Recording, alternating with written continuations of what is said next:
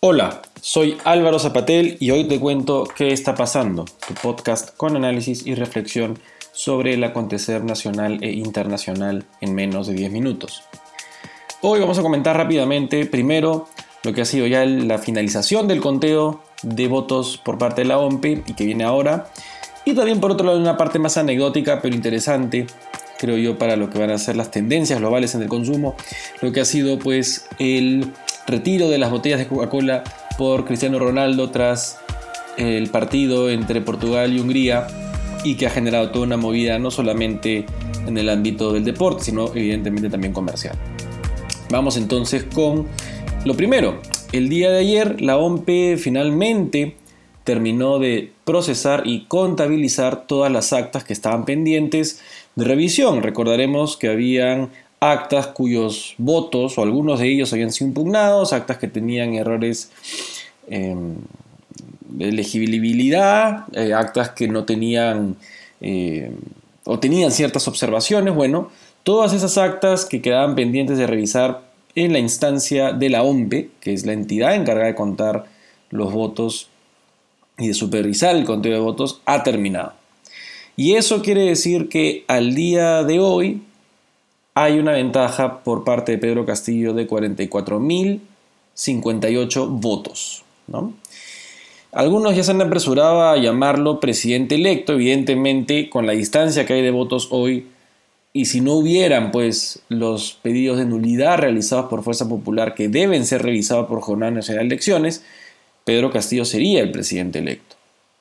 Sin embargo, estamos en una situación sui generis, muy particular, en la historia electoral peruana, y es que hemos pasado ahora a tener un momento de suspenso porque el ente jurisdiccional que tiene pues la prerrogativa de definir o de determinar quién es el ganador de esta elección es el Jurado Nacional de Elecciones y Fuerza Popular ha ingresado pues este pedido de nulidad de actas, que como ya hemos dicho también enfrenta un problema de fondo, pues hay toda una controversia sobre cuántas actas van a ser contabilizadas en, ese, en, ese, en esa revisión, debido a que Fuerza Popular parece que eh, ingresó varias actas después del plazo estipulado que era de 72 horas, pero que en principio era hasta las 8 de la noche del miércoles 9, no obstante, la defensa de Fuerza Popular alega que deben ser 72 horas cronológicas, es decir, hasta la medianoche del día 9, y ahí está la pugna para ver si en esas 4 horas de diferencia que ingresaron todas estas actas el día miércoles se cuentan o no. Eso es algo que incluso han, llevado a que, a que se discuta a nivel del Tribunal Constitucional, lo cual es insólito en la historia electoral peruana, digamos, para más eh, locura ¿no? de lo que ya ha sido este proceso electoral. Entonces, las reglas de juego son esas, eh, así está diseñado el sistema. Es un sistema que ya sabemos tiene muchas fallas. Hemos convivido con ese sistema años. Eh, enhorabuena, qué bueno que finalmente nos estamos dando cuenta que hay problemas de fondo que resolver en, por un lado, el sistema electoral y también, ¿por qué no?, con todo el tema que hemos sufrido estos cinco años de las vacancias y de las censuras de gabinete y de las disoluciones del Congreso. ¿no? Todo eso lamentablemente, nos gusta, no está en el, en, el, reglamento, digamos. Y los jugadores juegan con esas reglas. Entonces, evidentemente, el tema de las nulidades se había planteado como regla en el marco electoral, pero como algo que fuera pues más la excepción y no la norma, es decir, no lo generalizable. Y al haber hecho esto Fuerza Popular lo ha vuelto algo más de carácter generalizable, porque ahora estamos hablando de una revisión no de 5, 10, 20 actas, sino de 800 potencialmente, ¿no? Por lo menos de 160, que son las que habrían entrado hasta las 8 de la noche del miércoles. Pero bueno, hasta que eso no se haya resuelto, que parece, según lo que he podido leer de fuentes y expertos que mencionan que esto podría todavía definirse en 15 días, o sea, hasta la primera semana de julio. Así que hasta ese momento no habría pues un ganador declarado por el jurado de elecciones. Ahora, claro, todo depende de cuántas actas sean consideradas finalmente para el conteo. Si entran 160, posiblemente sea suficiente para ya, em, para ya eh, considerar que Keiko Fujimori es la perdedora, ¿no? porque pareciera que con 160 actas no, sería suficiente.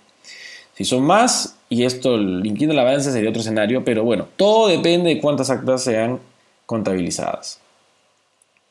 A todo esto, un tema que no comenté al inicio, pero que me parece importante mencionar es lo que salió en el programa de Beto Ortiz, Beto a saber el día de ayer y anteayer, sobre este señor Edwin Quiroga, perteneciente a esta organización Incarri Islam, que es una organización sincrética, es una organización que mezcla la cosmovisión andina con el Islam, lo cual es una figura muy propia de, nuestros, de nuestras tierras, ¿no?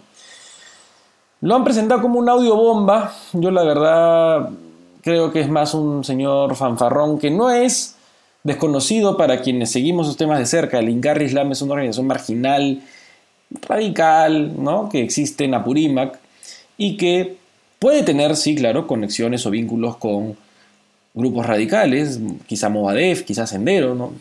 es posible. Al menos el señor Quiroga se ufana de tener ese tipo de nexos, y evidentemente con el etnocacerismo de Antaurumala.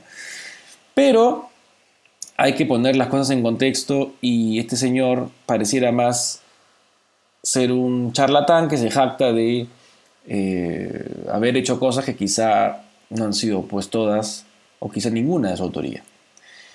Bueno, y sobre lo internacional, pues el día de ayer Portugal le ganó a Hungría 3-0. Este no es un podcast deportivo, pero lo interesante fue que en la conferencia post partido Cristiano Ronaldo se sentó con unas Coca-Colas, que son el auspiciador oficial de la Eurocopa, en la mesa, las retiró y cogió una botella de agua que no tenía marca y dijo en voz alta, tomen agua, no Coca-Cola. Esa sola expresión de Cristiano Ronaldo llevó a que en los mercados bursátiles, en la bolsa de valores, Coca-Cola como empresa perdiera 4 mil millones de dólares. Entonces, esto te dice o nos puede decir mucho sobre la potencia que tiene pues una figura pública como Ronaldo en dictar o marcar agenda y tendencias que ya cuestan dinero, y mucho dinero a empresas como Coca-Cola, que seguramente en este inmediato plazo puede recuperarse, fundamentalmente son movimientos especulativos, pero nos dice mucho sobre hacia dónde puede dirigirse el mercado de consumo masivo y las tendencias de consumo en general. ¿no? También vimos que el jugador francés Paul Pogba, después del partido de Alemania, hizo lo mismo. Retiró en este caso una botella de la cerveza Heineken. ¿no? Em, que también es auspiciador oficial del torneo. Entonces, vemos acá una serie de actos que, quisieran confirmar un cambio de, tendencia contestataria, si se quiere, entre los jugadores de promover pues también hábitos de consumo más saludables. ¿no? Es muy interesante entonces poder ver hacia dónde van a tener que dirigirse las marcas o reinventarse para poder enfrentar un contexto en el que las nuevas generaciones se vean cada vez menos interesadas en consumir ese tipo de productos. Lo más probable sea hacia, el, afecte quizá más hacia el consumo de, por ejemplo, bebidas como la Coca-Cola, que dicho sea de paso, la empresa ya viene eh, realizando o generando quizá alternativas o productos en un contexto en el que las personas pues ya cada vez consumen menos su producto bandera, siendo igual todavía un producto mayoritariamente de consumo mayoritario. Muy bien, eh, queridos amigos y amigas, espero que estén bien esta mitad de semana. Este, iremos comentando hacia el viernes lo que ocurra. Sabemos que esta es una telenovela brasileña, evidentemente es una situación en la que hay cada acontecimiento. Se me ha pasado a comentar el maletín de 500 mil soles que fue encontrado eh, en Huancayo, en Junín, a la presunta banda de los dinámicos del centro asociados a Vladimir Cerrón, por lo que se dice. Así que ya lo comentaremos un poquito más a fondo el día viernes y qué implicancias tiene. Pero bueno, que estén muy bien y nos conectamos el día viernes. Chao.